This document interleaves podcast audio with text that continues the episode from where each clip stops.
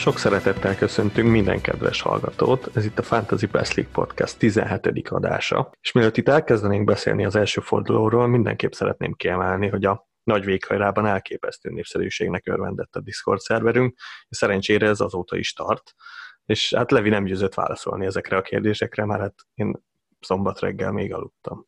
Sziasztok, én is üdvözlök mindenkit. Igen, most abszolút felé lett a Discord szerver, igazából csúcson pörgött így szombaton, amikor mindenki agyalt a csapatain, és még az utolsó simításokat végeztük, aztán igazából egész hétvégén nagyon aktív volt, és nagyon élvezetes volt, nagyon örültem neki. És az a jó, hogy elég sokszínű a banda szerintem, például van jó pár kezdő, akik még csak most is ismerkednek ezzel a játékkal, szóval attól sem kell félni, hogy csak ilyen hardcore emberek vannak, mint az előző adásban hallható Dave. Én mindenkit ajánlok, hogy jöjjön, és tényleg nagyon aktív, nagyon sokat kérdeznek, és hát mi meg megpróbálunk ezen segíteni. Ezt a mögöttünk álló fordulót így a hétvégének a tematikájába fogjuk átnézni. Ugyebár elképesztően sok információnk van a nagy semmihez képest, amivel létrehoztuk az első fordulós csapatainkat.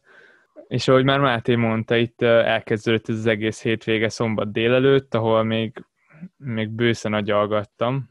Te megaludtál. Igen, hát én 11:30-kor keltem, és ugye 12:00-kor zárult a piac, és hát én még ott nagyban variálgattam, nézegettem interjúkat, hogy mi legyen, hogy legyen, aztán cserélgettem is bőszen, de hát annyira nem voltak sikeresek ezek itt a végén már, ezek már csak ilyen pánik döntések voltak. Én abszolút tudlak irigyelni egyébként, mert én szerintem kb. Reggel 8-tól úgy 11:59-ig babráltam a csapatommal. De ott még effektív cseréltél egyébként? Tehát voltak ilyen olyan cserék, amik azóta ilyen meghatározóak? Vagy csak ilyen 4.5-ös védőt kerestél, vagy 5.0-as középpályást? Vagy... Figyelj, nálam ez általában úgy szokott működni, hogy agyalok, gondolkozok, véleményeket hallgatok, híreket, és folyamatosan jár az agyam. Én nem az a típus vagyok, aki meg is lépi a cseréket, és utána visszahozza őket, és utána ott van, hogy egy nap cserélt 70-et. Csak a végén húzom meg őket, és addig fejben megy ez az egész. De nem ilyen jelentős dolgokon gondolkoztam, illetve hát minden poszt jelentős. Főleg itt a Vinagrin gondolkoztam nagyon sokat, és akkor az ezt követő dolgokon. De igen, itt ment a filó, és akkor utána eljutottunk a határidőig. Hogy érintett téged? Mint mondtam, ugye nekem nem túl sok időm volt, tehát hogy nekem minden perc számított. Nekem is a Vinagre volt a fő kérdés, úgyhogy szerintem itt nagyon sokan ez felmerült, hogy most akkor játszik, nem játszik, és akkor valahogy így belém nyilalt, hogy nem fog játszani, és ez tényleg igaz volt, szóval ez így bejött, de az isteni sugallat sajnos nem jött be a Salibánál, akit így azt gondoltam, hogy biztos játszik, pedig egyébként megfordult, hogy a holding fog biztos kezdeni, de úgy voltam vele, hogy basszus, a Salibát biztos, hogy nem hagyja ki, tehát ő egy full alapember, a Gabriel Netces, ő nemrég jött, így voltam vele, aztán ugye kiderült, hogy egy kis sérülést összeszedett a Salibá, de elég jól nézett ki ez a holding Gabriel Tierney 3-as, úgyhogy lehet, hogy majd azért sokára fog beépülni, úgyhogy én küzdöttem. Meg még volt egy ilyen cserém, hogy a Ferguson kicserélte a Mitchellre, mondván, hogy a Fergusonnal az volt a taktikám, hogy majd egyszer jó lesz, és akkor nagyon jó lesz, a Mitchell meg azért nagy kérdés, de most kellett a játszójátékos, úgyhogy a Mitchell beraktam. Úgyhogy nekem ennyi időm volt változtatni. És aztán meg is lett a csapatom, ami egyébként egész sikeres volt, tehát szerintem nagyon rég zártam ilyen jó rankkel, top 300k-ba sikerült bekerülni, 80 pont, Salah kapitány, de szerintem neked is nagyon hasonló lett. Igen, én végül bent hagytam Vinagrét, az lett végül a csapatom egyik legnagyobb gyengesége, de úgy voltam vele, hogy ez egy olyan kockázat, nagyon kevés pénzért, amit megmerek húzni, mert előttem levegett az, hogy mi van, hogyha játszani fog, mert nagyon-nagyon jó lett volna egy Wolves védő, hogyha játszana itt az elkövetkezendő meccseik miatt. Aztán igen, nekem is a Salah kapitány az volt a meghatározó pontja a hétvégémnek, így nem is panaszkodhatok, 78 pontom lett, nagyon, nagyon jó kezdő hétvége ez. és nagyjából ennyi. A csapatomat ismeritek, az az előző podban már tisztázva volt. Jó, hát én is nagyon tudnék hozzáfűzni, talán a Zaha, de hát arra még lehet, hogy lesz szó itt a későbbiekben. De az ő 8 pontjára nagyon büszke vagyok. Na, és akkor el is jött az első meccsnek a kihirdetése, és egyből fogtuk a fejünket, itt már Szalibát emlegetted, aztán kimaradt Mitro, és utána elkezdődött a meccs, csereként bejött. Mi volt ez az egész Fulham Arsenal? Mesélj róla. Hát ugye ott jött a pánik, tehát nekem 3 játékosom volt a kezdőbe ebből a meccsből, és nyilván az Aubameyang az nem kérdés, tehát ott azért nem az van, hogy leülsz, és akkor várod az Arsenal kezdőt, hogy hú, nagyon az Aubameyang kezdő, vagy nem. De hát azt gondoltam, hogy a Mitrovicsnál se lesz ez kérdés, de aztán mégiscsak. Ugye nem játszott ott a Championship döntőbe se, de ott sérüléssel bajlódott, és azt gondoltuk, hogy ez nem így. Tehát, hogy ez már így nincs, és akkor ő kiadhatatlan. Tehát ő az egyetlen gólszerző forrása a Fulhamnek, és mégis kiadta. Én neked azt írtam, hogy ez a Fulhamnek a rangadó kezdője, vagy hát ez inkább a nagy csapat kezdője, de hát amennyire rosszul néztek ki ezzel, szerintem ezt lehet, hogy nem fog erőltetni a Parker. Én értem, hogy mi volt benne a gondolat ezzel a Kamarával, de hát az a csávó, ez egy nagyon Z-kategóriás Antonio. Gyors, erős, de nagyon-nagyon gyenge. És hát ez az eredmény is meglátszott, az Arsenal nagyon sima győzelmet aratott, tehát a Fulhamnek kapra lövése se volt az egész meccsen. Voltak ilyen érdekes gólok, mint a Gabrielnél, szögletgól az Arsenalnál, meg a Willian 3 assziszt. Én elégedett vagyok az Arsenalnal, de a Williannal azért vigyázzunk.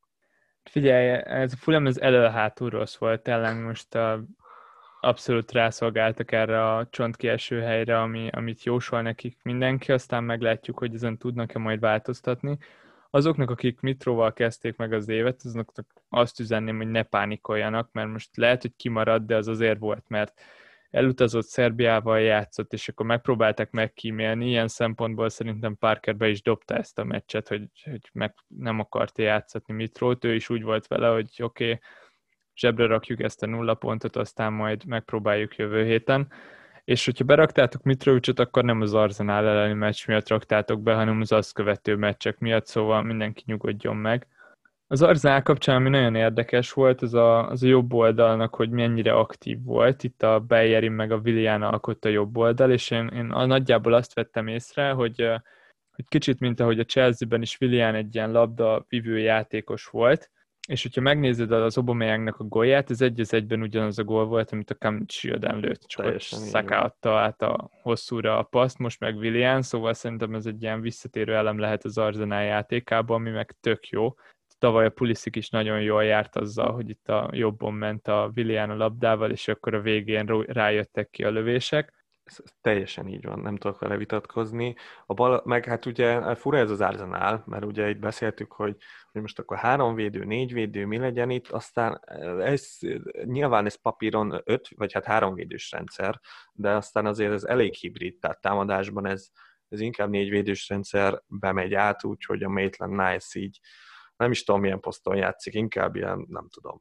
8-asnak nem mondanám, de valami ahhoz hasonló, és akkor Tierney meg normálisan bemegy bal hátvédbe, és ott tényleg nem olyan aktív ez az Arsenal, mert tényleg ez arra van kiegyezve, de már tavaly is arra volt, hogy az Aubameyang érkezzen a befejezésekre, és hát ez működik. Ez most is láthattuk, nem kis gólt lőtt. Úgyhogy igen, egy meglepetés azért volt nekem, én nem számítottam, hogy az első meccsen kezd a Lacazette, én azt hittem, hogy az Nketiah fog kezdeni, ezeken kicsit meglepődtem, de teljesen nyilvánvaló, hogy egy jobb quality Lacazette, és most tényleg nagyon úgy néz ki, hogy meg akarják tartani, és talán van annyi keret az Arsenalban így pénzügyileg, hogy nem kell őt eladni ahhoz, hogy érkezzen egy középpályás. Említetted, hogy Willian mesterhármast hozott össze asszisztokból, és ő volt itt az első játékos Benford mellett, akinek megdrágult az ára, szóval nagyon sok menedzser szavazott rá. Itt kaptunk is egy kérdést, ami rá vonatkozik, és ezt rögtön hozzád is szegezném.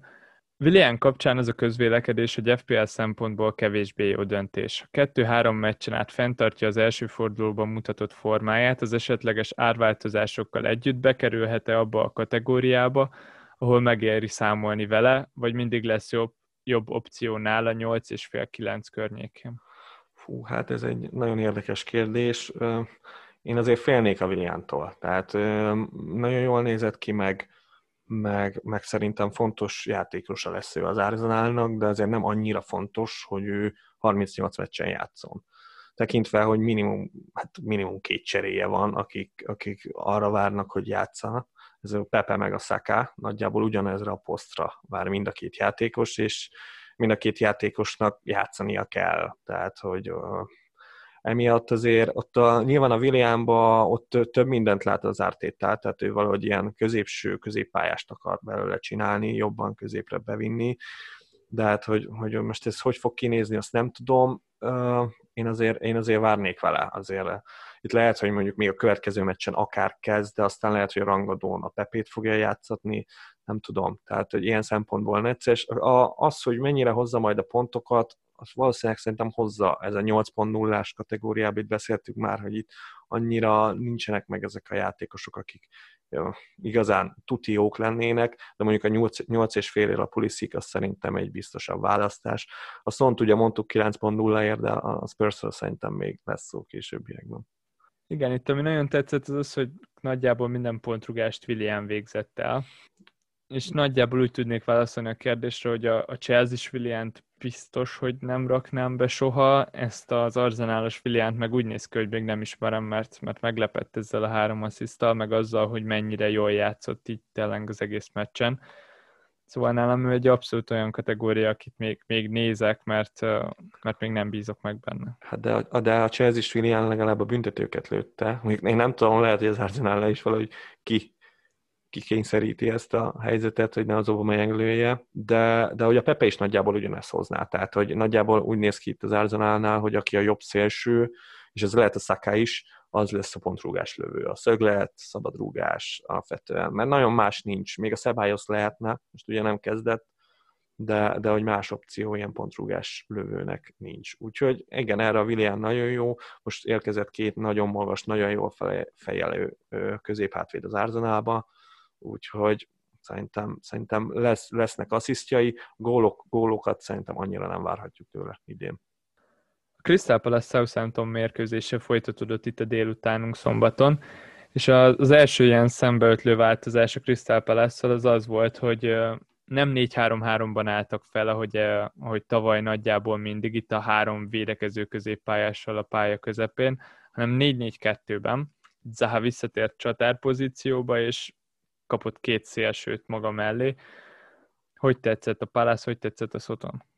Hát tudod, hogy én ezt a meccset vártam a legjobban, tehát hogy én nekem a Palace az nagyon fontos csapat. A Soton meg hát nagyon sok játékosnak volt a Soton játékosa, úgyhogy ezt mindenképpen vártuk ezt a meccset. Nyilván azt gondoltuk, hogy a Soton jobb lesz, de én mindenkinek azért mondanám, hogy ez a Soton azért a Premier League legkellemetlenebb csapata ellen játszott, tehát hogy retteltes ez ellen a Palace ellen játszani. Ugye mi az idény előtt mondtuk, hogy hát ez a Palace lehet, hogy nem lesz olyan jó, mert hogy tényleg a teljes védelem sérült, tehát ezt a Hodgson papa bebizonyította, hogy neki teljesen mindegy. Lehet, hogy ha mi ketten állnánk ott középütt a Dan meg a Kujaté helyett, akkor mi is lehoznánk Minsitre. Én már ezen gyanakodnék. Lehet, hogy van valami mágia, amit mond, és akkor az így működik. Nem tudom, nagyon, nagyon kompakt volt. Jó, voltak helyzetei a Sotonnak, mert ez a Soton nagyon jó csapat, de hát jobb XG-je volt a Palace-nak ezen a meccsen, mint a Sotonnak. És ugye a következő fordulóban lesz egy United Palace, hát ott nyilván, tehát ez a Palace-nak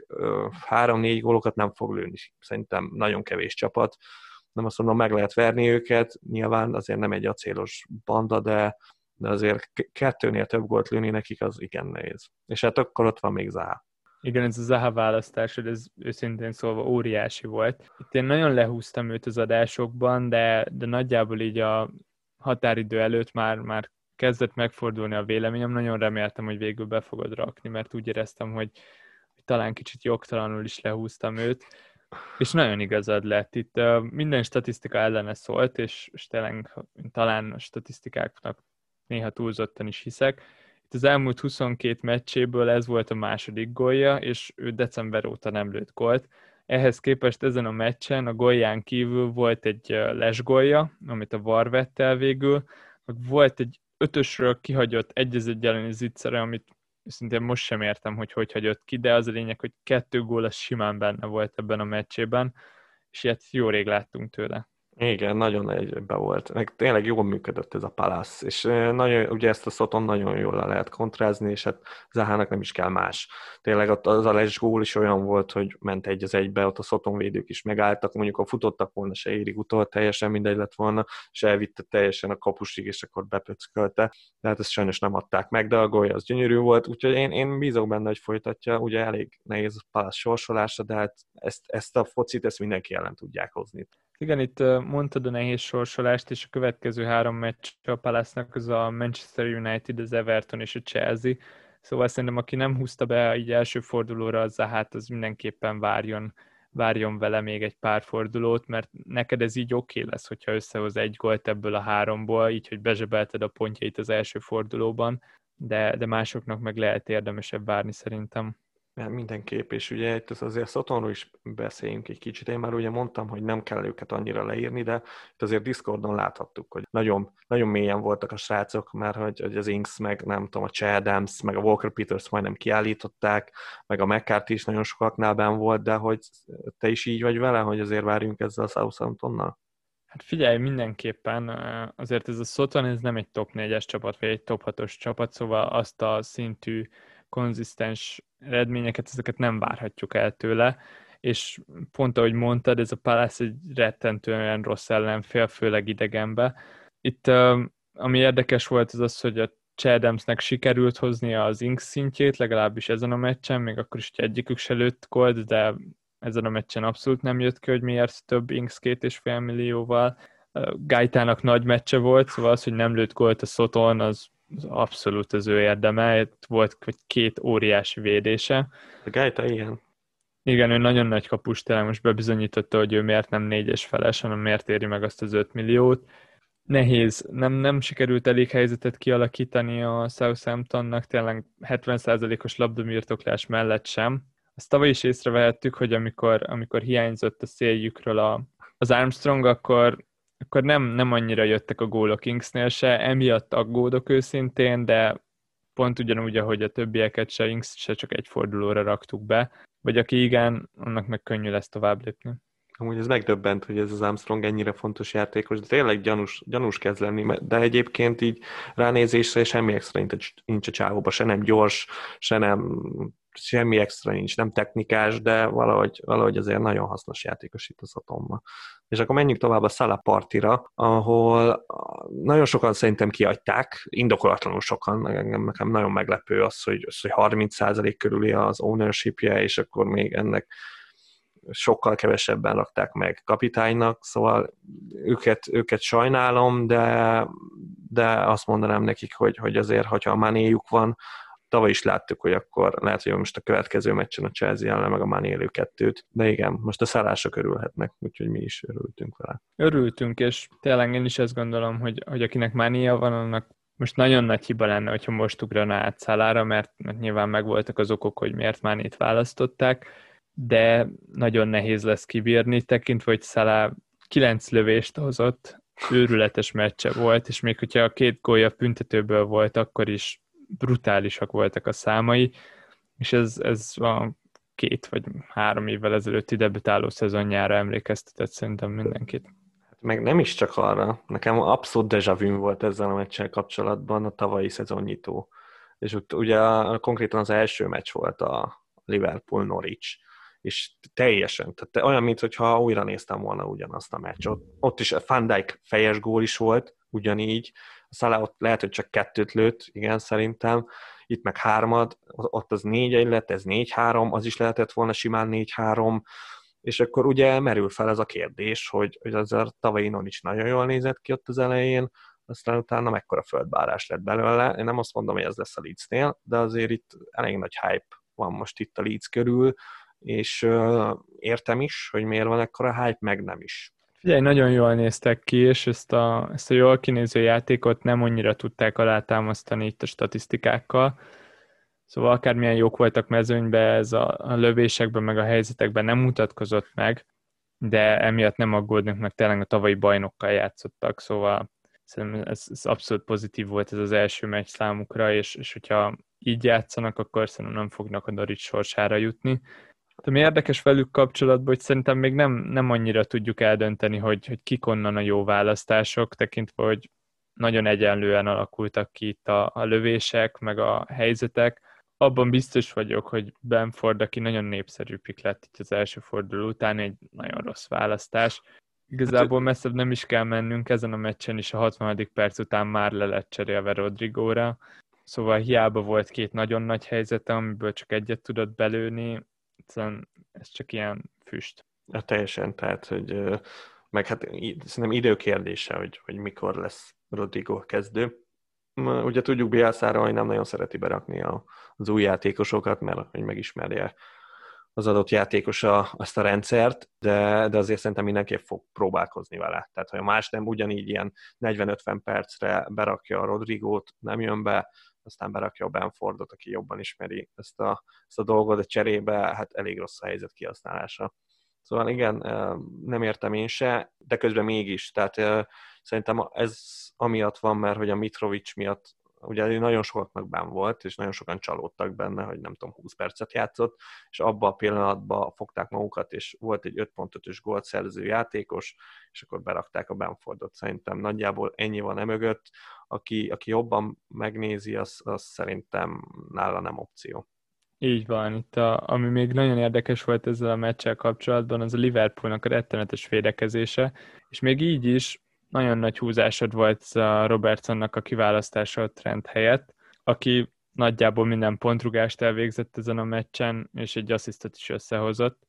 Hát, pedig ez csak kényszerhúzás volt, meg hogy éreztem, hogy azért ekkora különbség nincs benne, mint amit itt mondtak, hogy most ennyivel jobb a trend. Gólokban így is jobb lesz, tehát az abban nincs vita, hogy több gólt fog szerezni, mert a pontrúgásokat nem fogja megkapni Robertson, vagy hogyha tényleg nagyon balosszög, akkor talán, de egyébként a trend, hát ez most így összejött, örültem neki, de hogy a pool védekezésre visszatérve, tényleg nem nézett ki túl jól. Tehát, hogy konkrétan itt az 5 védő játékosból a Robertson volt az egyetlen, akin azt éreztem, hogy ő oda teszi magát ezen a meccsen. Az összes többi 4 az Alissonnal együtt, hát olyanok voltak, mint egy edzőmeccsen. És a Van Dijk-el az élen.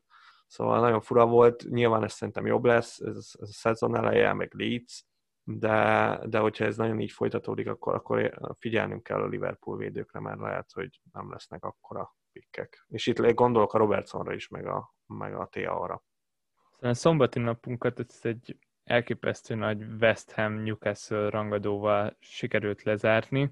Hát figyelj, én nem sokat tudok ezt hozzáfűzni. Tehát, hogy nekem a szombati napom úgy nézett ki, hogy eddig nagyjából ott ültem a gép előtt, és néztem ezeket a meccseket, nyilván ilyen szünetekkel, de hát, hogy meg se fordult a fejembe, hogy megnézem ezt a meccset. Tehát, mert ugye a pool érdekel, az Arsenalt megnézem, a Soton Palace nagyon érdekelt, és most a West Ham Newcastle-ben nem találtam egy semmit, ami érdekelne. Jó, talán ez durva, de jó, a Callum Wilson az egyetlen, aki érdekelt, láttam, de utána összefoglalóban láttam, hogy teljesen jó, úgyhogy ennyi. Tehát, hogy nagyjából ennyit tudok ehhez a meccshez hozzáfűzni. 2, hát ilyen nehezen nézhető csapat, és a West Hamben én csalódtam, bár nem tudom miért. Hát figyelj, nekem volt itt érdekeltségem a Szent Maximin kapcsán, és elég fájdalmas látvány volt. Ő is most egy ilyen labdacipelő szerepkörre korlátozódott le, és így, hogy megkapta a nyakára a Luist, bal hátvédnek, így abszolút a Luisra jöttek ki a beadások, ő az, aki túlfutott rajta, és Manquillo-val együtt nagyon támadó szélső hátvéd szerepkört töltöttek be. Szóval ez abszolút rossz volt ebben a meccsben. A Wilson kétcsatáros rendszerben játszik, ugyebár, de így is egyértelműen ő a fő csatár, ő az, akire kijönnek a helyzetek, és ő az, aki egy központi szerepet tölt be itt a Newcastle-be, és sokat is lőtt, és egész oké helyeken. Igen. Szóval az ő játék azt tetszett, és 6,5-ért ő egy olyan játékos lehet, akit mindenképpen érdemes figyelni. De West Hamnél pedig tudnak azzal takarozni, hogy volt 2 kapufájuk 0-0-nál, de azok is nagyon kevés. Ad-hoc kapufák voltak, tehát ilyen 16-ról fejes, meg ilyen belebotott a labdába is kapufa, szóval nem tudom, a West Hamhoz nekem nagyon nagy homály volt. Aztán utána, ja, hát ugye a Hallerrel próbálkoznak, nem tudom, ott nagyon-nagyon gáz az a West Ham, és ugye a sorsolásuk is elég borzasztó, szóval őket nagyon elfelejthetjük körülbelül decemberig. De még a Kászlőre visszatérve, hogy nagyon old school focit toltak, annak ellenére, hogy az összefoglaló alapján nem jött ez annyira ki, mert ugye, hát ezt mondtad, hogy nagyon, ez 4-4-2-t játszottak, és ott volt a kis csatár, meg a nagy csatár, a Carroll, de hogy nem volt olyan sok helyzet legalábbis abból, hogy a Carroll lefejelte volna a Wilsonnak, vagy nekem most így nem rémlik. Szóval ez nem az azért az old school, amikor így föllövi a védő, lefejeli a Carroll, és 16-ról belövi a Wilson. Szóval én valami ilyesmit várok majd későbbiekben. Hát a Newcastle-től nagyjából én is, és a West Ham-től meg kiesés. Azt várom, hogy így nagyjából 6 mérkőzés után ki fogják rúgni a Moyes-t. Nekik nagyon fontos lett volna ez a Newcastle elleni mérkőzés, mert utána a következő 6 meccsük az mind a tavalyi top 8-os csapatok közül lesz valamelyik ellen. Szóval itt nekem nagyon kinéz egy nagyon hosszú vereségszéria, vagy legalábbis kevés pontos széria, és ugyebár onnantól meg már győzelmi kényszerbe fognak kerülni, mert nagy lesz a lemaradásuk. Szóval itt a sorsolás az nagyon felkészítette őket egy rettenetes szezonra. Nagyon, és igen, azt a Moyes kirúgást én már megidéztem Big Sam szellemét, hogy visszatér kalapácsosokhoz, és újra Carroll-al dolgozhat, ívelgethet, még már csak a Stuart Downing-én, és akkor tényleg egy masszív középcsapat lenne a West Ham újra. Várjuk nagyon. És akkor át is mehetünk vasárnapra, ahol is volt egy Leicester-West Brom meccs. Bevallom őszintén, én ezt se tudtam. Én ezt elkezdtem nézni, de aztán nem bírtam végignézni. A második félidő jobb lett, legalábbis a gólok alapján, de azért aki mögé néz, az láthatja, hogy azért ez nem volt olyan acélos ez a Leicester City. Lőttek 3 gólt, 2 tiziből, Wardy azt hozza bármikor, de nem tudom. A West Brom az csalódás volt, vagy a Leicester az még nem győzött meg. Hát figyelj, itt a legtöbb hasznos dolgot ezt elmondtad. Ez tényleg nagyjából így volt. Itt nagyon érdekes volt ezzel a meccsel kapcsolatban nekem az, hogy én ezt a meccset megnéztem, és utána megnéztem az összefoglalóját is. És itt óriási kontraszt volt az összefoglaló meg a meccs között tekintve, hogy az összefoglalóból kimaradt a mérkőzés első fél órája, mert akkor kapuralövések nem nagyon történtek, de ebben a fél órában a West Brom sokkal jobb csapat volt, mint a Leicester, és abszolút ők diktálták a tempót. Aztán meg elkezdett játszani a Leicester, és mezőnyben is már sokkal jobb lett a West Bromnál. Nagyon, nagyon kínos vereség volt, itt is rengeteg védelmi hibával, nagyon buta 11-esekkel. Érdekes a West Bromnál, hogy tavaly egy meccset se játszottak 5 védővel, most meg ezzel próbálkozott itt a Bilic. És ez lehet, hogy jó lesz, de tényleg nagyon gyengék a védőik hátul. Elől viszont ez a 3-as, a Diangánál, a Pereira és a Robinson őrült jól néztek ki. Főleg a két szélső, Robinson azért kíváncsi vagyok, hogy szerintem nem tud a hátára venni egy Premier League csapatot. Hát nem. Szóval a gólok terén lesznek kérdések. Én ezt a Callum Robinsont nem teljesen értem, hogy mit akar, vagy mit gondol bele. Nekem ez a két ügyes játékoshoz sokkal inkább illene a Charlie Austin, de már akkor a Robson-Kanu is sokkal hamarabb. Kéne egy erős játékos, aki leosztogatja ezeknek az ügyes játékosoknak a labdát.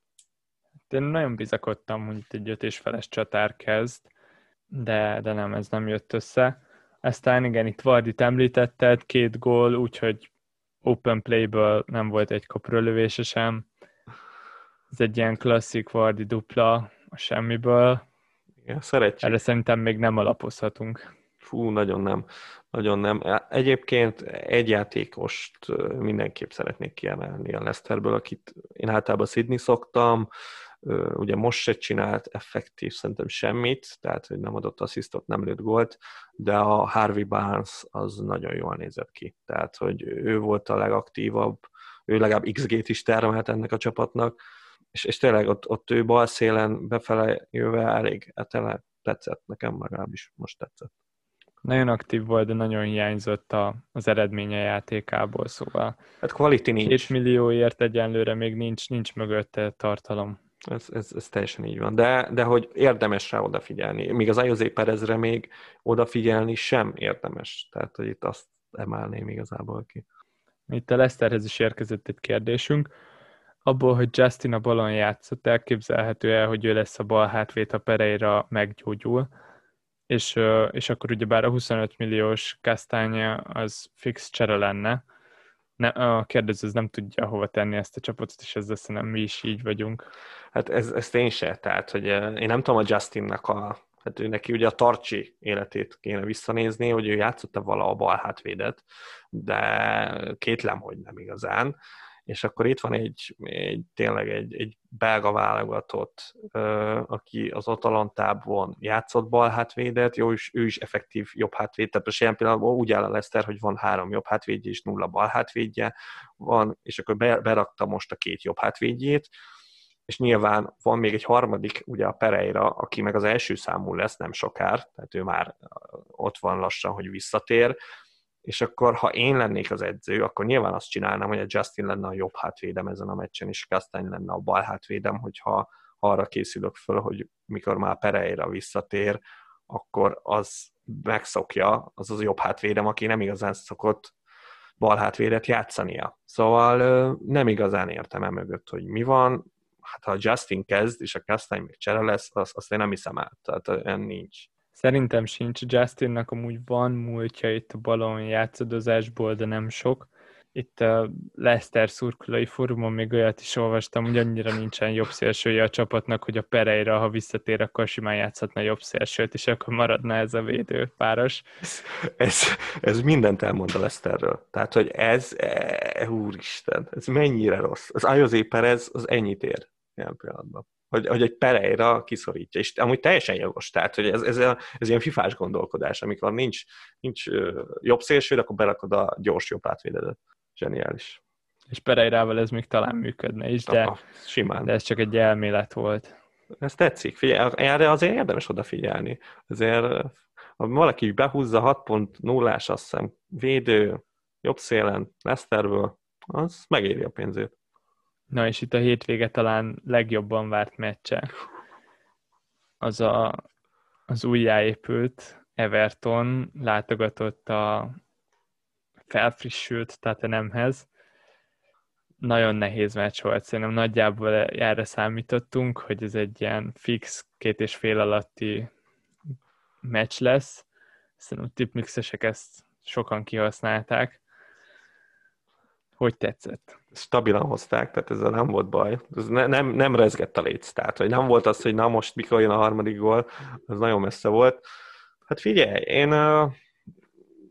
próbáltam úgy állni mindkét csapathoz, hogy nem ismerem a múltjukat. Tehát, hogy tiszta lappal. Ugyanúgy a Spursnek is, és az Evertonnak is. Ez tényleg az a két csapat volt, akik ezt így megérdemlik, hogy úgy nézzük, hogy nem tudjuk, hogy mi van. Nem tudjuk, hogy Mourinho az edző. Hát, ha valamit kitalál. És az elején nekem tetszett is a Spurs. Nem tudom, hogy pontosan mi, tehát az most így nem tudnám megfogalmazni, de így jó volt nézni, nem tudom, most így hirtelen nem rémlik semmi, de úgy stabilak voltak. Aztán utána egyre jobban azt vettem észre, hogy az Everton elkezdi átvenni a meccs irányítását, és onnantól kezdve a Spurs nem is tudta visszavenni.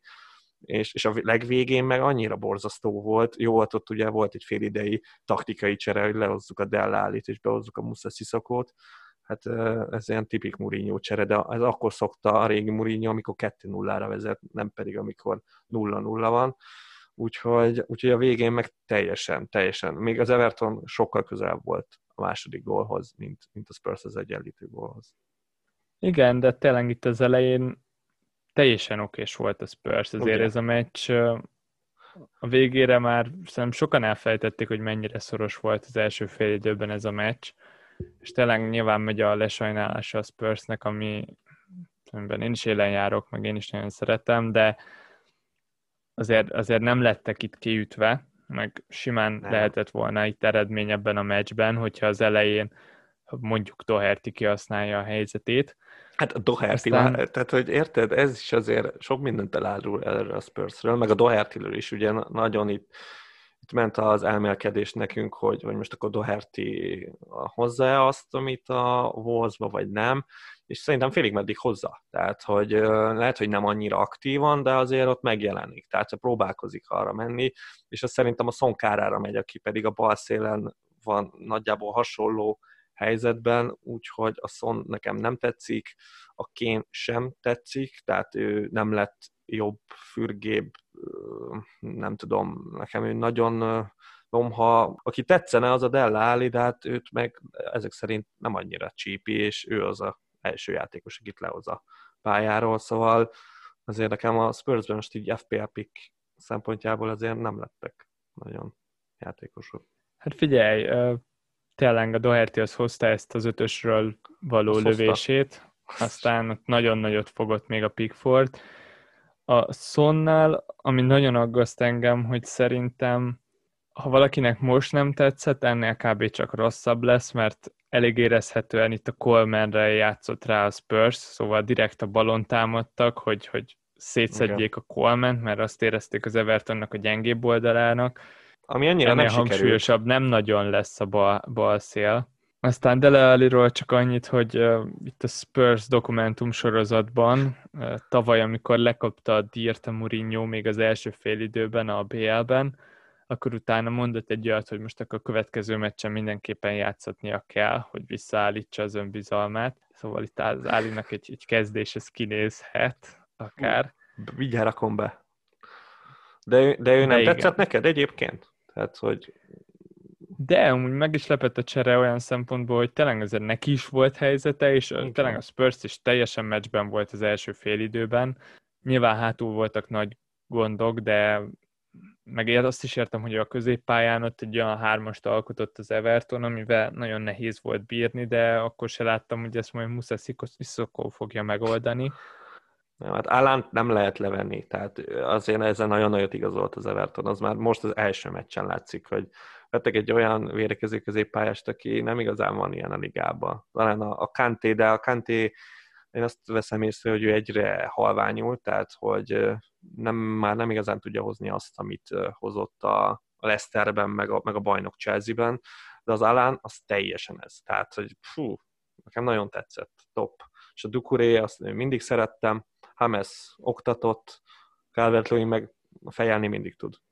Igen, mindig tud, és itt Calvert-Lewinre érkezett is egy kérdésünk. Richarlison és Calvert-Lewin közti különbségekről mi a véleményünk? Ők ugyebár ketten különböző típusú támadók, különböző erősségekkel, és melyikük lehet a jobb választás? Hát ugye mi nagyjából erről már beszélgettünk, és szerintem új dolgot nem vettünk észre. Így, hogy egy misivel olcsóbb a Calvert-Lewin, így én szerintem egyértelmű választás. Ha egál lenne, akkor jobban lehetne szerintem rajta vitatkozni, akkor meg azt mondanám, hogy nem tudsz rosszul dönteni, mert nagyon hasonló számokat fognak szerintem még most is hozni. Ugye azt láthattuk, hogy Richarlison, hát mondjuk az, hogy mit csináltott, amikor eltolta a Joris mellett, azt most így hirtelen senki se tudja, de egyébként utána nyilván ez benne volt, és lőtt mindenhonnan. Calvert-Lewinnak meg egy ziccere volt, azt meg kegyetlenül befejelte. Szóval valami hasonlóra számíthatunk tőlük ezután is. Figyelj, szerintem, hogyha egy gyárba lennének, akkor nem lenne kérdés, hogy a Richarlison egy sokkal jobb választás. Ez valamennyiben módosult amiatt, hogy most már igen erősen a szélről érkezik, igen. Második csatárnak, ugyanúgy csatárként funkcionál azért, mert a Díny elbírja azt a baloldalt, és megérkezik, és rengeteget lő. Tényleg most is ez... Szerintem. Abszolút, még talán tényleg többször is odaérkezik, és még inkább csatárt játszik, mint Aubameyang, most ebben a fordulóban is volt 7 lövése. De az, hogy más stílusú játékosok, ez igaz. Richarlison szerintem nagyjából minden területen jobb a Calvert-Lewinnál, jobb befejező, gyorsabb, technikásabb, és szerintem még fejelés terén is felveszi vele a versenyt. Csak az a nagy szkíja a Calvert-Lewinnak, hogy ő fixen lefejel bárkit, míg a Richarlison csak egyszerűen a technikája baromi jó. Tehát, hogyha a Richarlison tud fejelni, akkor az baromi veszélyes, csak ugye nem nyer annyiszor fejpárban, mint a Calvert-Lewin. Igen. És Richarlisonnál még annyi, hogy ő szerintem kényszerből játszott itt az Evertonban sokáig csatárt, azért mert az Everton Lukaku óta nem tudott összehozni egy valamire való csatárt, és Richarlison egy őrült jó balszélső. De mivel az Evertonban nem volt gólszerző játékos, ezért neki előre kellett mennie csatárkodni. Nekem nagyon tetszik az, amit most fog játszani az Everton, itt a James, meg a Richarlison alkotta szélekkel, és itt középen a Calvert-Lewin. De így, hogy 1 millió van köztük, és a Richarlison csatárnak van berakva, így szerintem ez nem lehet kérdés, hogy a Calvert-Lewin az tud hozni ugyanolyan pontokat, mint a Richarlison, és tényleg 1 millió az nagyon-nagyon sok pénz. És akkor át is mehetünk hétfőre, amikor már csak 2 meccsünk maradt, ugye, a 2 elmaradt meccs miatt, és itt van nekünk egy Sheffield United Wolverhampton meccs, ami hát bevallom őszintén már megint egy olyan meccs, ami hát a West Ham Newcastle-höz hasonlít így elsőre, úgy nem igazán tudott érdekelni. Tehát, hogy nagyjából az volt a kérdés, hogy hogy játszik a Wolverhampton Doherty nélkül, de hát nagyjából ugyanazok a keretek, mint voltak, és ugye mind a kettő játsz ezt a stabil 3-védős rendszert. Hát most itt a Wolves nyert, nagyon meghúzták az elejét, igazából most ebből például nem szűrném le azt, hogy a Sheffield United védelme bármennyivel is rosszabb lenne, mint amilyen tavaly volt. A Ramsdale az érdekes, tehát ő valószínűleg nem fogja majd hozni azt a kapus teljesítményt, mint a Henderson, de ez egy pekhes meccs volt olyan szempontból, hogy itt ugye már itt beszéltük már elővel, hogy 4-en voltak szögletnél, és állandóan elfejelték a labdát, és hát tudjuk, hogy a fejest a legnehezebb védeni, szóval így ennyiben megvédeném a Ramsdale, de ez egy sima meccs volt így. Igen, ez gyakorlatilag 6 perc alatt eldőlt, és azért azt tudjuk a Sheffieldről, hogy ők hátrányból nem nagyon tudnak játszani. De ami nagyon érdekes volt a Wolvesnál, az a szélsőknek a kérdése. Most 3 támadóval álltak fel, és ugyebár játszott a Podence meg a Neto, akik nagyjából olyan ikertestvéreknek mosódnak össze sokunk szemébe szerintem, itt mind a 2,5-be kerülnek. Na és róluk nagyjából annyit érdemes tudni, hogy a Neto az ballábas, és ezért ő a jobb szélső, ami most nagy előny, mert Traoré hiányában, hogyha 3 támadóval játszanak, akkor csak ő tudott jobb szélen játszani. A probléma az, hogy most volt egy cseréje a Wolvesnak, amikor már nagyjából a 70. percben járt a meccs, akkor bejött ez a Bőr nevű srác, ő meg jobb hátvéd, és ő vette át a Traoré helyét, és így a Traoré meg előre ment jobb szélsőnek. Szóval az ő helye sem 100%-osan biztos, plusz, hogyha 2 csatáról akar játszani a Wolves, akkor valószínűleg az a Zsota meg a Jimenez lesz, és akkor megint csak nem fog játszani, szóval itt a Neto az egy nagyon necces választás. A másik oldalon meg a Podence van, aki még szóval jobb játékos is a Netonál, és nagyon, nagyon nagy gondokat tudod okozni ott a bal oldalon a védőknek, de vele meg az a baj, hogy ő Zsotát tartja kint a keretből, aki meg azért egyértelműen előtte tart.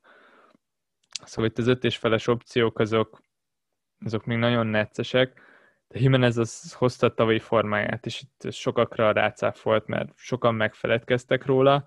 Én nem is azt mondanám, hogy megfeledkeztünk róla, mert én úgy gondoltam, hogy itt a Sheffield meg a City az annyira rossz meccsek, hogy ott félre lehet őt rakni az Inkszel szembeni versenyben, de ránk cáfol, és itt a City után mindenkinek el kell gondolkoznia, hogy akar-e Jimenezből, mert nagyon jól fordul a Wolvesnak a sorsolása. Figyelj, mindent elmondtál, amit a Wolvesról el lehetne mondani, nem is nagyon tudok mit hozzáfűzni. Igen, vannak itt nagyon bizonytalan dolgok, hogy itt egy Doherty eligazolás ennyit jelentett itt, hogy most itt össze-vissza játszanak. A Jimenez az érdekes, az engem is elgondolkodtat, mert én nagyon leírtam, hogy idén lehet, hogy nem is rakjuk be, aztán most így hirtelen egy meccs után rám cáfolt. A többiek, itt ugye a Sainznak volt egy nagy meccse, itt ő neki volt a legtöbb XG-je, majdnem a legtöbb lövése is, azt hiszem.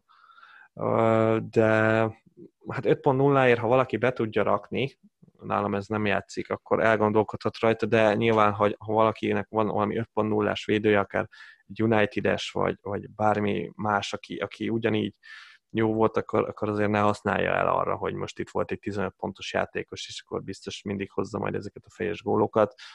Azért vigyázzunk vele.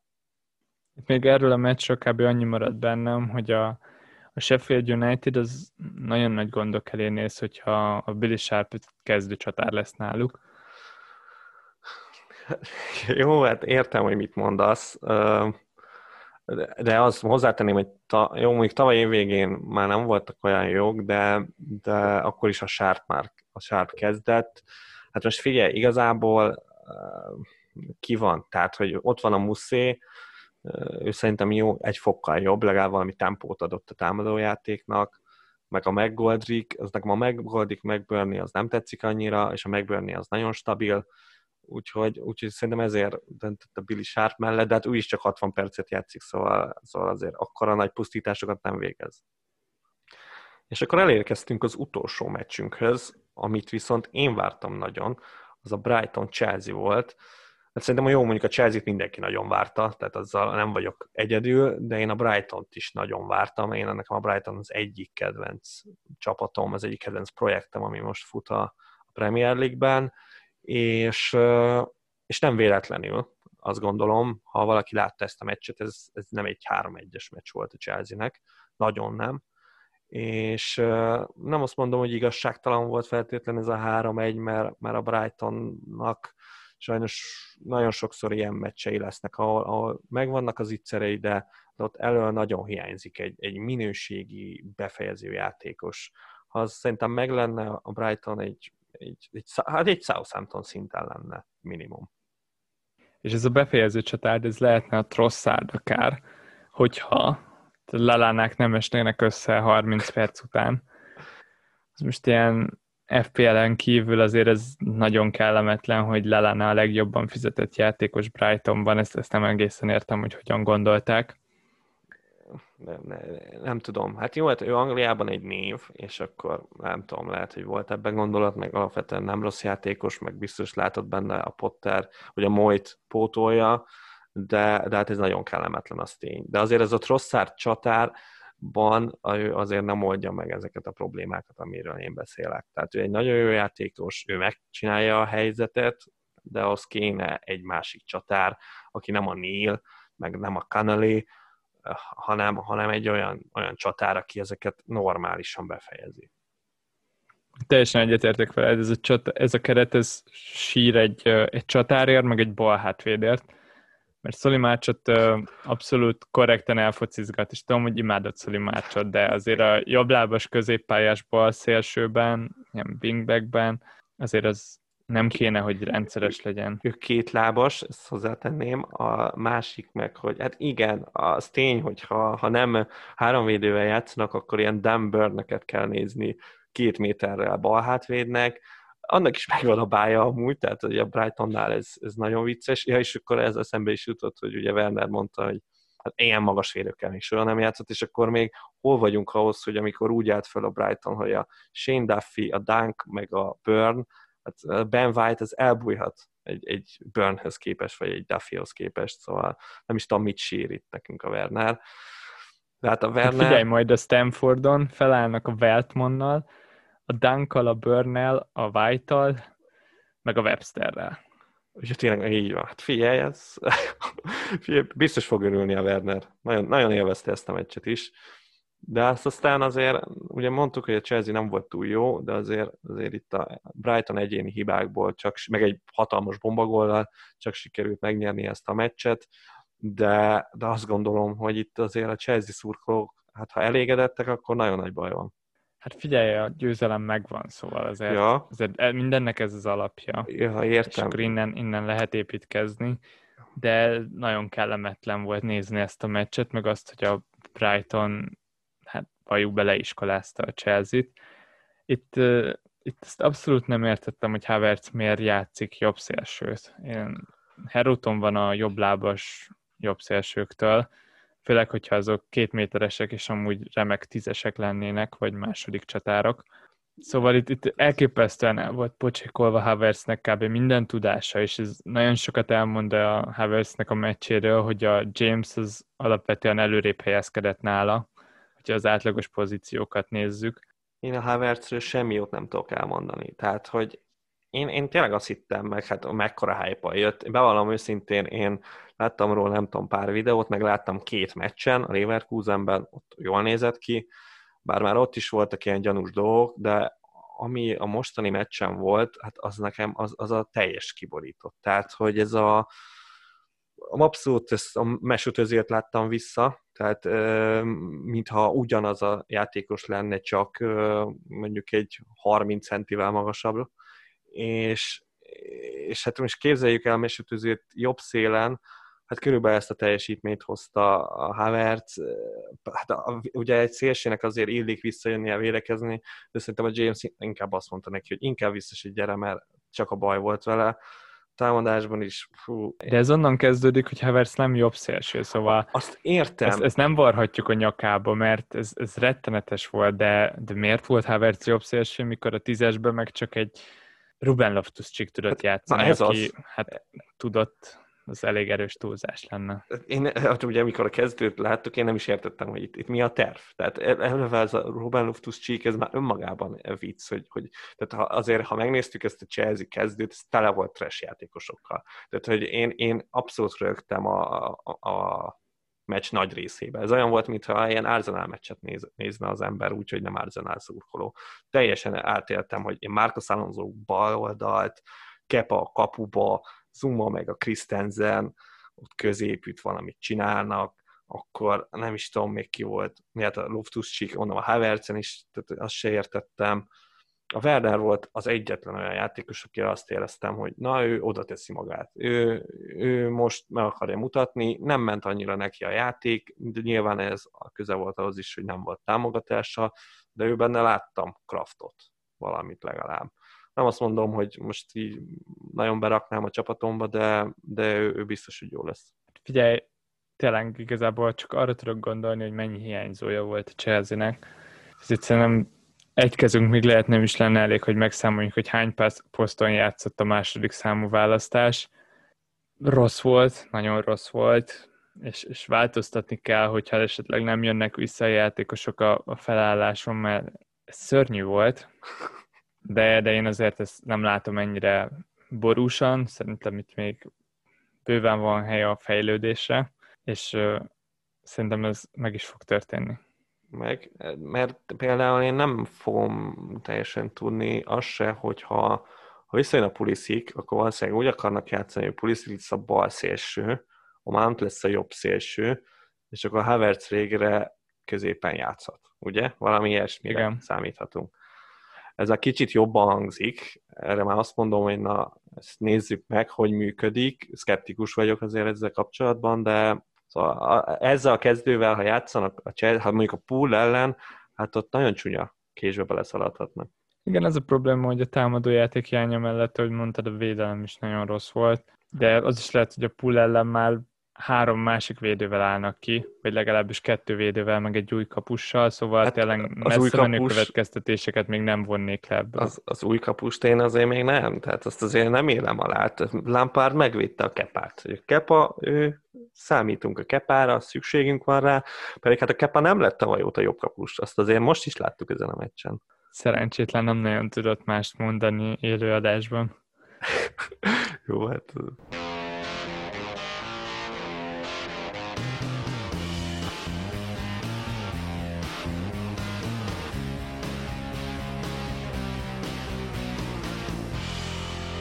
Na és akkor ezzel le is záródtak itt a meccsek az első Premier League hétvége után, és amik maradtak, azok a kérdések. Rögtön az első az az, hogy az első forduló után kik azok a játékosok, akiket eredetileg elvetettetek, ugyanakkor teljesítményüket látva érdemes rajtuk tartani a szemünket. Hát én gyűjtöttem ki párat. Itt kezdeném először, ha már ugye a Brighton-Chelsea-vel hagytuk abba, én a Brightonból kiírtam 2 nevet. A Lemtiről esett szó már korábban, és megmondtuk, hogy ő jó pick, de ő most 1 vagy 2 fokkal jobb pick, mint amire számítottunk szerintem. Alapvetően nagyon ügyes a srác, nagyon gyors. Marcos Alonso szerintem ott, oktatófilmet kapott, de hogy ha tartja ezt a 3 védésrendszert a Brighton, már pedig miért ne tartaná, akkor most egy jobb szélsőt kapunk egy 4,5-es védőért, ami szerintem nagyon jó üzlet. A másik az ugyanígy a Brightonból, hát a Szoli Márcsot nem említem meg, mert az a másik oldalon 5.0-áért középpályás, szóval az észrevetszik, hogy nem akkora deal, de én nagyon szeretem, de attól függetlenül nem olyan jó FPL pick, hanem az Ázátra lehet odafigyelni, tekintve, hogy a Lallana lesérült, és most is kezdett, így annak ellenére, hogy az első gól az ő hibája volt, de szerintem ő kapni fog játék lehetőséget, és ő 4,5-es középpályásnak van megcsinálva, van most középső középpályás játszott, de hát én láttam már őt csatárban is játszani, meg szélen is. Szóval az Ázátra szerintem érdemes odafigyelni. Ezek tetszenek? Hát figyelj, például nem egészen láttam, hogy az Ázat például hogy lenne jobb a Bissumánál. Én ezt értem, hogy ha mondjuk elképzeljük, hogy előrébb játszik, igen, de ezt annyira nem látom. És tekintve, hogy mennyire rotál Potter, pont az Ázat, akinek nem volt egy jó meccse. Figyelj, az ilyeneket nem szeretem. De én azért szeretem az ilyeneket, elmondom, mert a Bissumát amúgy is csak ilyen akkor, tehát az ilyen vésztartalék, hogyha valamelyik játékosod véletlen nem játszik. Tehát ő csak akkor jön be. De az Ázáttal tudsz úgy is gondolkozni, hogy na most érzed, hogy most kezd az Ázát, és még talán az is lehet, hogy azt is érzed, hogy na majd most egy sorral föntebb játszik, és akkor akár meg lehet ilyen opciót, hogy te egy 4,5-es középpályást beraksz. Már hogy nem tudom, a 6.0-es középpályásod a Cityvel játszik. És akkor jobban néz ki az, hogy te a Brightonból egy 4,5-est beraksz. Na, nem győztelek meg? Nem. Látom. Na mindegy, menjünk is tovább.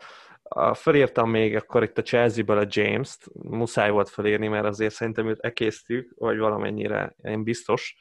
Nagyon vicces a srác, tehát lőtt egy akkora gólt, hogy szerintem ez a szezongolja is lehet simán, most így az első fordulóban, és így meg se hatotta, tehát hogy így értem, hogy nincsenek nézők, de hát azért akkor is basszus mekkora gólt lőtt, és plusz még Trentnek képzeli magát, tekintve, hogy az összes szögletet ő lőtte, amit már megint nem értek, de mindegy. Jó, ez nyilván változhat, hogyha az IH visszajön, de mondjuk más nem biztos, hogy találnék. De mondjuk a Mount is lőhetni, szóval nem is értem, hogy miért a James lövi, de mindegy, szóval így lehet, hogy jobbik. Az baj, hogy szerintem nem lesz stabil a kezdő, szóval igen, én is látom, amit mondasz, és most megvillantotta azt, hogy ő mennyire jó támadó, mert ezt már tavaly óta hallgatjuk, most végre egy góllal is alátámasztotta, de túl nagy a rizikó. Még itt nekem felírva az Evertonból a Dukuré, akit nem feltétlenül a mostani meccs alapján írtam én itt föl, már itt egyértelmű, hogy egy 4-3-3-ba játszott az Everton, de én nem tudom, számítok arra, hogy sokkal inkább kis csapatok kéne az, hogy ők 4-2-3-1-ben játszanak. Ott középütt a Calvert-Lewin mögött én azt gondolom, hogy ebből a hármas középpályával a Dukuré fogott játszani, tekintve, hogy már tavaly is ott játszott a Pearsonnál az Watfordban, és akkor 5.5-ér lehet, hogy van egy effektív támadó középpályásunk az Evertonból. Igen, ezt abszolút el tudom képzelni, hogy működni fog. Azért már most is gyakorlatilag ezt a 10-est hozta, igen, ott ők Gomes-sel nagyon egy vonalban nagyjából ott letámadgattak, és akkor az állam maradt hátul, de ettől függetlenül a Dukuré helyezkedett el legelől. Őt én is el tudom képzelni, hogy működni fog. Még mindig ezt a Watfordos árcéduláját viseli, és ő ennél lehet jobb. Igen, szóval mindenképp érdemes el odafigyelni. Aki még nekem föl van írva, az a Leicesterból a Kastány. Nem csak a gólja miatt, de nyilván az is egy nagyon fontos pont, de hát az abszolút az, mint hogyha a Doherty 2.0-át láttuk volna. Úgyhogy szerintem őt fogjuk még ott ilyen pozícióba találni a Leicesterben, vagy legalábbis így gondolom, tekintve a Wardin kívüli támadó opciókat a Leicesterben. És még egyébként, amit még korábban megemlítettem, az ugye a Harvey Barnes volt a Leicesterből, szerintem őt rá érdemes odafigyelni, nem azt mondom 7.0-ért túl van árazva, de megy ő lentebb, és akkor lehet, hogy ha már ilyen 6.5 környékén lesz, akkor lehet, hogy megéri berakni, vagy hogyha tényleg ilyen nagyon jó formát hoz, és még felírtam a két Wolves-ost, akire a Levi nagyon sokat mondott, úgyhogy szerintem ahhoz nincs túl sok hozzáfűzni való, itt nyilván a Netóra meg a Podence-re gondoltam. Én sokat gondolkoztam ezen a kérdésen, és az a helyzet, hogy én nagyon konzervatív vagyok itt a játékos választások terén, és pont ezért az első válaszom az lett volna, hogy senki, nem győzött meg itt az első forduló után, akire nem gondoltam volna alapból. Aztán megpróbáltam ezt egy kicsit kibővíteni, és hogyha őszinte vagyok, akkor igazából a Willian az nagyon meglepett, hogy mennyire jó meccset hozott le, és tényleg itt most nem a szöglet asszisztjára gondolok, meg tényleg azért talált volt 2 assziszt is itt a 3-ból, de nagyon jó meccset hozott, ettől függetlenül szerintem még mindig túl drága, de sokkal jobban oda fogok rá figyelni, hogy mit tud ő majd nyújtani, meg mit tud hozzátenni ehhez az Arsenalhoz. A másik az pedig itt a Máténak a nagy pikje, a Zaha volt. Itt a Palace az nagyon lent volt nálam a tavalyi szezonját követően, ugyanígy Zaha is, és most ő tényleg extra meccset tudott itt lerakni az első fordulóban. Ugyanúgy, ahogy a Palace is érdekes, itt főleg a nagyon keveset játszó Eze, és a nem is játszó Batshuayi, ők nagyon érdekelnek, hogy fog kinézni a Palace, amikor már ők is beépülnek ide. Szóval meglepő módon van egy ilyen Palace hype-om, yes, amire nem fogadtam volna. Hát ez ennyi kellett, mondtuk egész, gyakorlatilag az összes felvezető adásunkban beszéltünk a Zaháról, a Palace-ról, és emiatt voltak ilyen baromi jók. Tehát, hogy nagyon jó, én nagyon örülök, hogy a Zaha most így tényleg nem csak ez a vicc kategória, hanem tényleg számításba veszi mindenki. Még te is, tehát akkor már tényleg mindenki. Úgyhogy nagyon király. Na de akkor most egy hozzád kapcsolódó kérdés, amiben én abszolút nem vagyok kompetens, mert nagyon távol áll tőlem. De itt jött egy nagyon érdekes kérdés hozzánk, hogyha pusztán statisztikai alapon próbálnátok meg válogatni a játékosaitokat, akkor mik lennének azok a mutatók, amelyeket a legfontosabbnak tartotok posztonként? Nyilván egy csatár esetén a gólszám, XG. Igen, itt a kérdésben nagyjából azt szűrtem le, hogy az XG-t mondani a kérdésre, az csalás. Igen.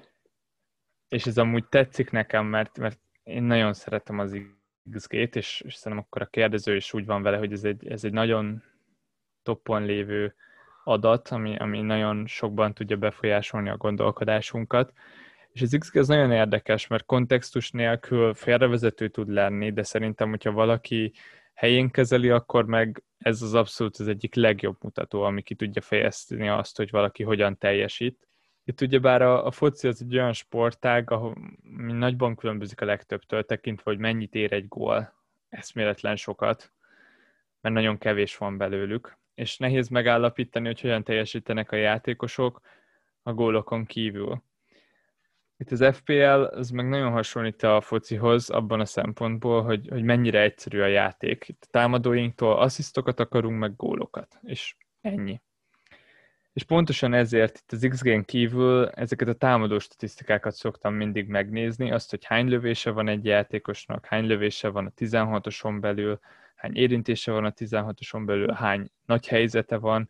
Ezek minden nagyon alapvető statisztikák, de ezek mind nagyon jól kifejezik azt, hogy mennyire veszélyes egy játékos. És itt jön az, hogy mi van az asszisztokkal. Mert ugyebár van nekünk olyan statisztikánk is, hogy XA, ami a várható asszisztokat próbálná kifejezni, de az asszisztok sokkal megfoghatatlanabbak, és azokat szerintem nem is lehet annyira mérni.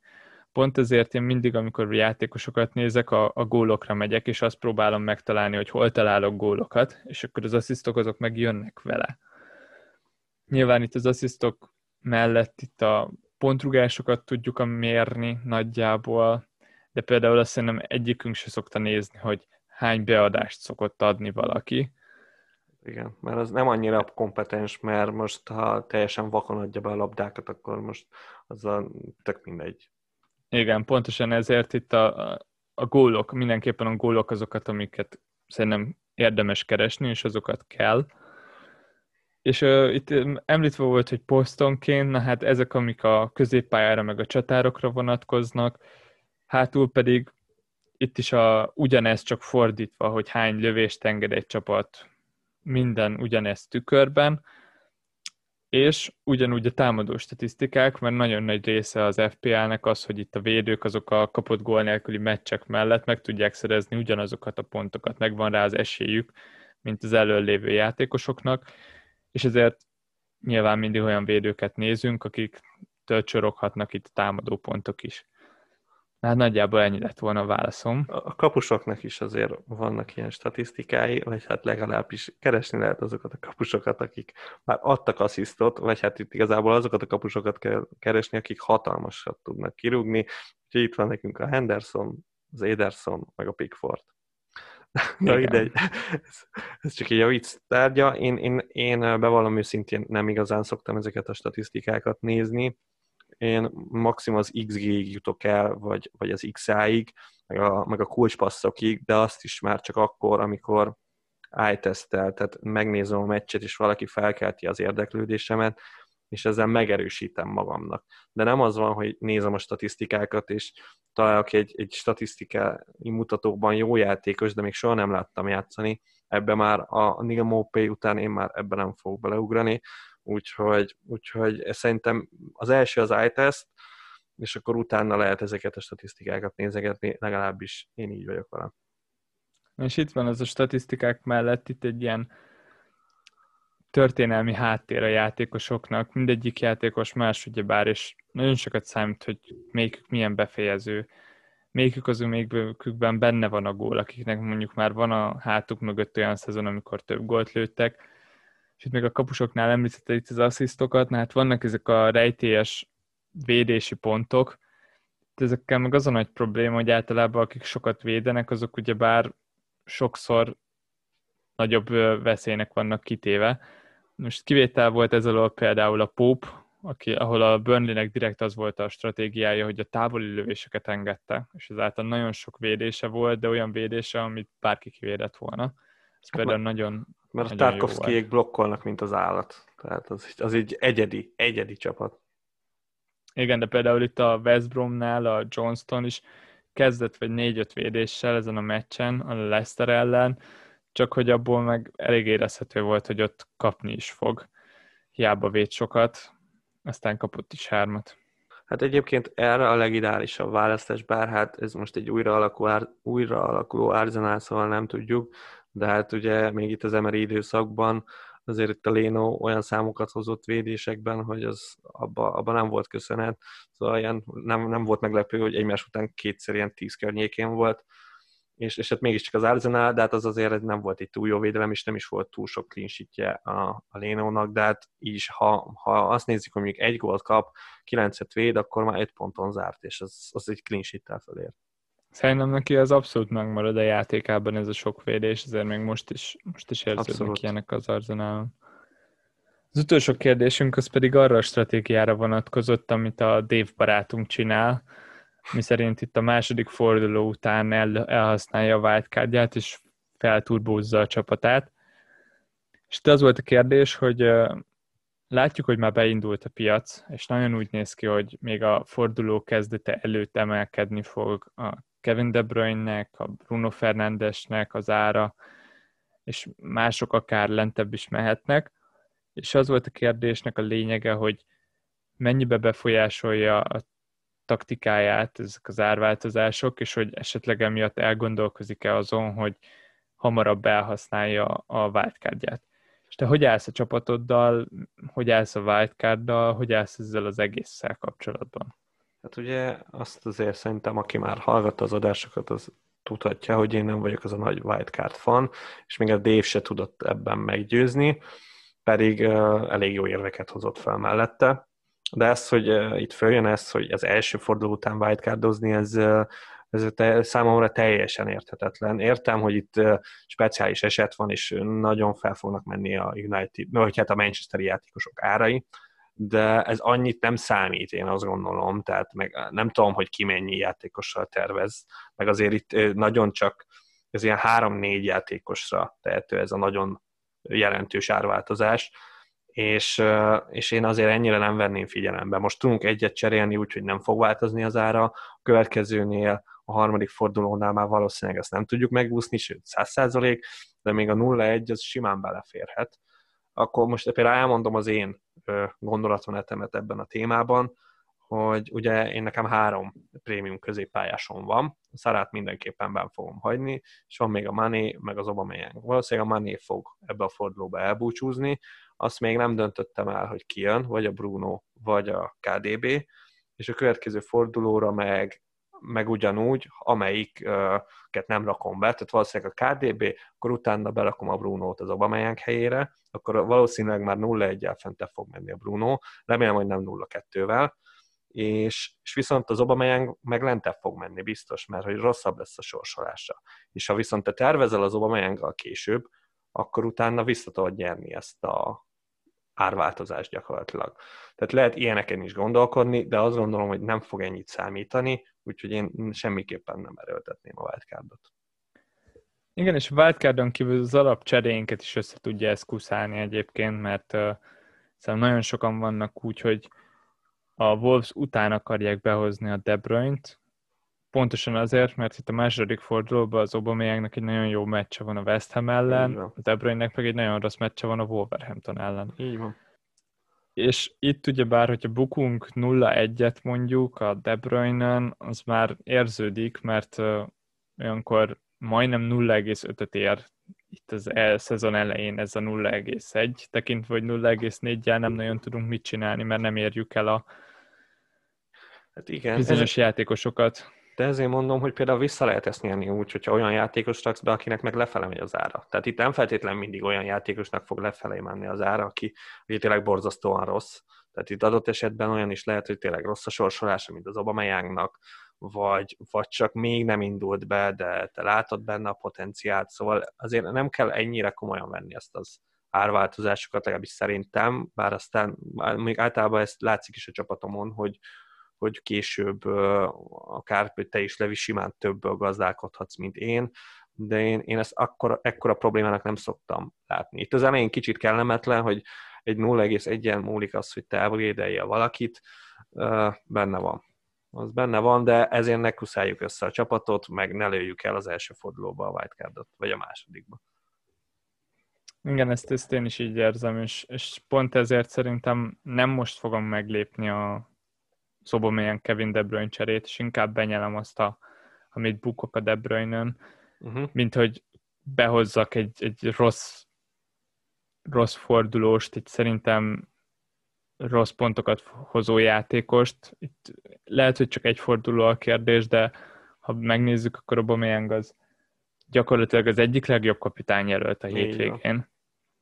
De Bruyne pedig közelébe se érhet ilyen szempontból, hogyha azt nézzük, hogy mit várunk, szóval nem érdemes túl gondolni. És mindenkinek, akinek rossz fordulója volt, azt üzenem, hogy ez egy 38 fordulós játék, és ez egy maraton, nem egy sprint. Szóval mindenki nyugodjon meg, és főleg akik még nem nagyon használtak wildcardot, és még picit friss nekik ez az egész, higgyétek el, hogy lesz még nagyon-nagyon sok olyan forduló, amikor utálni fogjátok a csapatokat, és jobban, mint az első forduló után, és a wildcard az igazán akkor fog majd jól jönni, amikor égni fog a kezetek, hogy szétcsapjatok a játékosaitok között. Amikor annyira elrontottátok a csapatotokat, hogy egyszerűen okádék az egész, plusz lesérül két játékos, és tényleg ott vagy vele, hogy ez vége.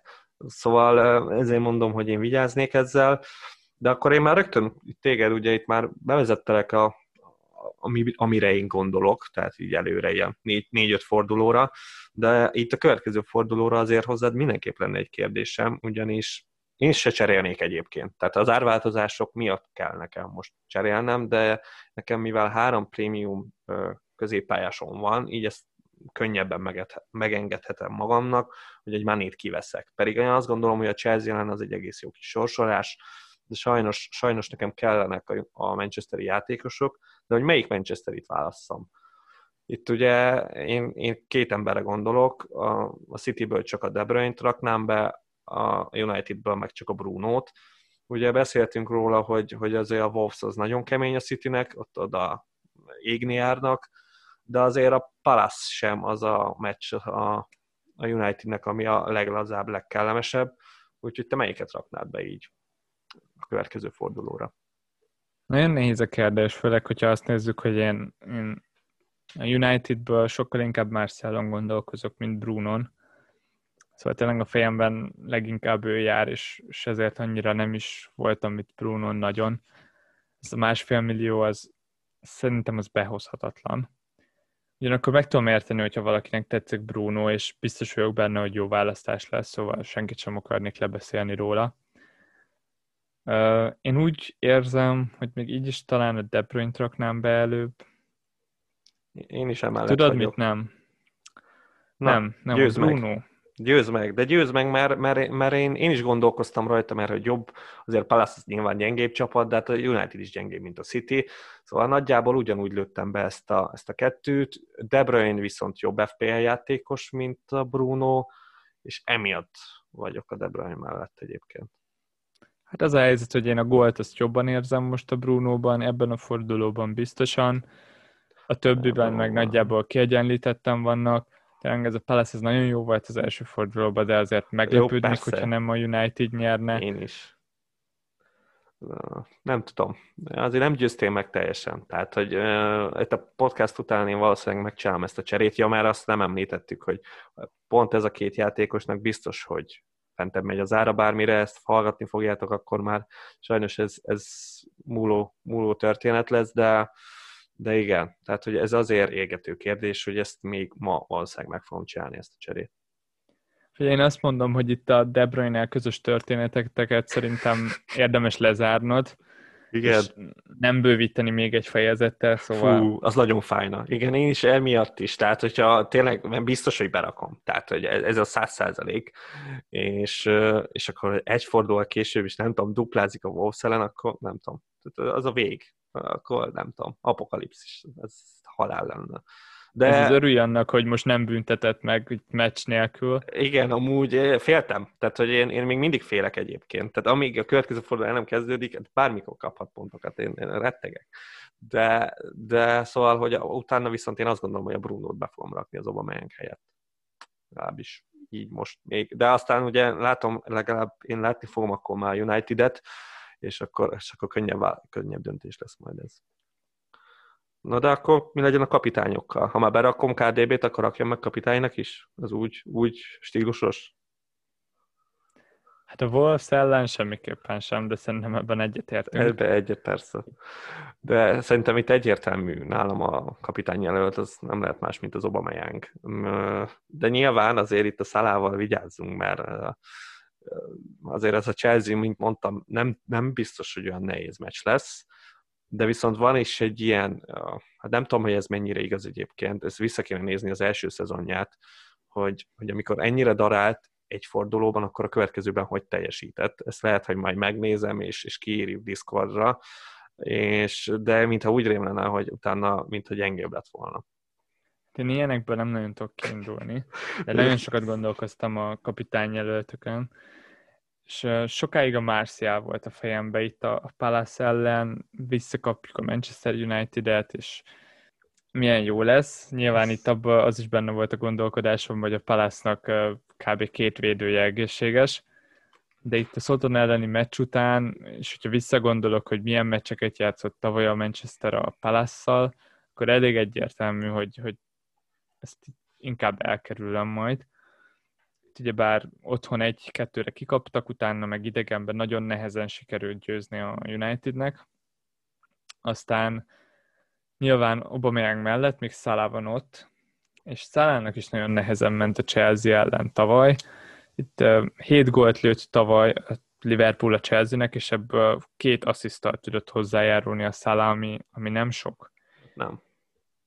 És Salahnak amúgy is tavaly jóval nehezebben ment idegenben, mint otthon, és ezért én is hajlok Aubameyang felé, akiről meg ha valamit el lehet mondani, akkor az, hogy a kis csapatok ellen nagyon jó, meg otthon nagyon jó, és most mind a kettő itt teljesül.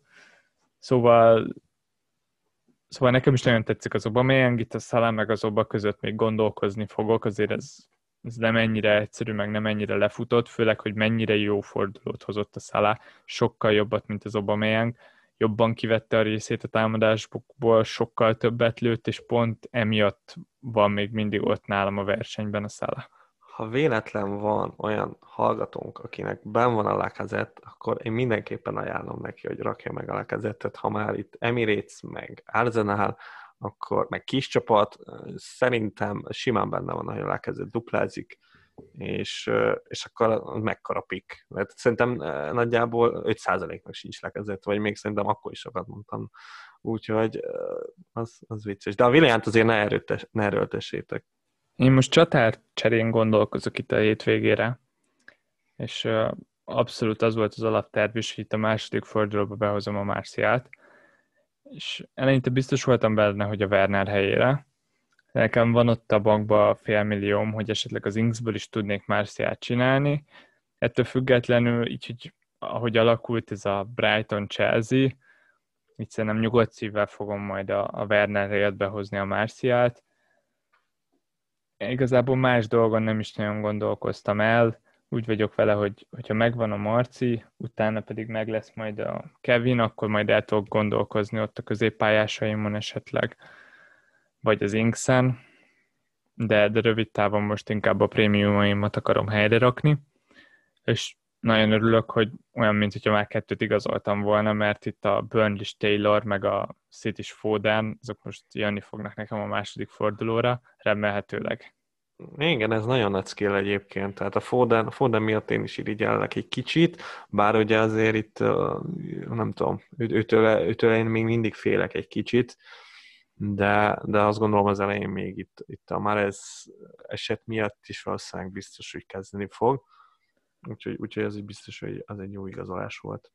És ha véletlen azt mondtad volna, hogy az Inks helyére rakott be a Marcialt, akkor nagyon lesz itt alak volna. Tényleg? Fú, hát ne idegesíts már. Értem, hogy nem nézett ki a Soton se túl jól, de hát a Chelsea-hez képest, meg tekintve, hogy a Pool ellen játszik a Chelsea, meg nem tudom, nem. Na és akkor itt a végén essen egy kis szó az FPL ligánkról is, mivel hát a legtöbben nagyon szép fordulót teljesítettek, amihez gratulálok. Több mint 20-an vagyunk, akik 70 pont felett vagyunk, szóval az szerintem nagyon rendben van. Nyilván azok, akik megrakták Salát kapitánynak, azok örülhetnek ilyen szép pontszámnak, és ugye mondtuk már, hogy a többiek ezen ne bánkódjanak, mert lehet, hogy a következő fordulóban meg ti oktattok majd. És itt szeretnék kiemelni két embert, akik ők vezetik a tabellát, és itt van egy 88 pontos Szakos Bence, ő vezeti nálunk a tabellát, és egy ponttal többet gyűjtött, mint én, Nagy Őszi Dávid. Úgyhogy ez eddig nagyon szép, ez egy nagyon jó első forduló, ennél jobbat szerintem nem is lehet kívánni, a többiek meg nem igazán vannak lemaradva, és hát mindenkinek hajrá. Ha esetleg tudtok olyan játékost, aki még nincs bent a ligánkban, akkor mindenképpen ajánljátok be hozzánk. Bence csapatában azt tetszett nagyon, hogy itt az Inks Jimenez vitát azt rövidre zárta, és mind a kettőjüket berakta, és hát milyen igaza lett. De hát ugyanezt tette a Trent Robó párharccal is, tehát zseniális. Hát ha volt Aubameyang meg Willian párharc, amit nem hiszem, hogy volt, de akkor ott is valami hasonlott. Tehát még annak örültem volna, hogyha Salah meg a Mané is benne van a csapatában, de hát valószínűleg arra nem volt már keret. Na és hát le is zárnánk szerintem az adást. Tényleg, aki még nem véletlen nem csatlakozott még Discordra, azt mindenképpen ajánljuk. A linkben megtaláljátok hozzá az elérhetőséget, ugyanígy a ligánkba is várjuk az embereket, és hát köszönjük már a figyelmet. Sziasztok! Hajrá, sziasztok!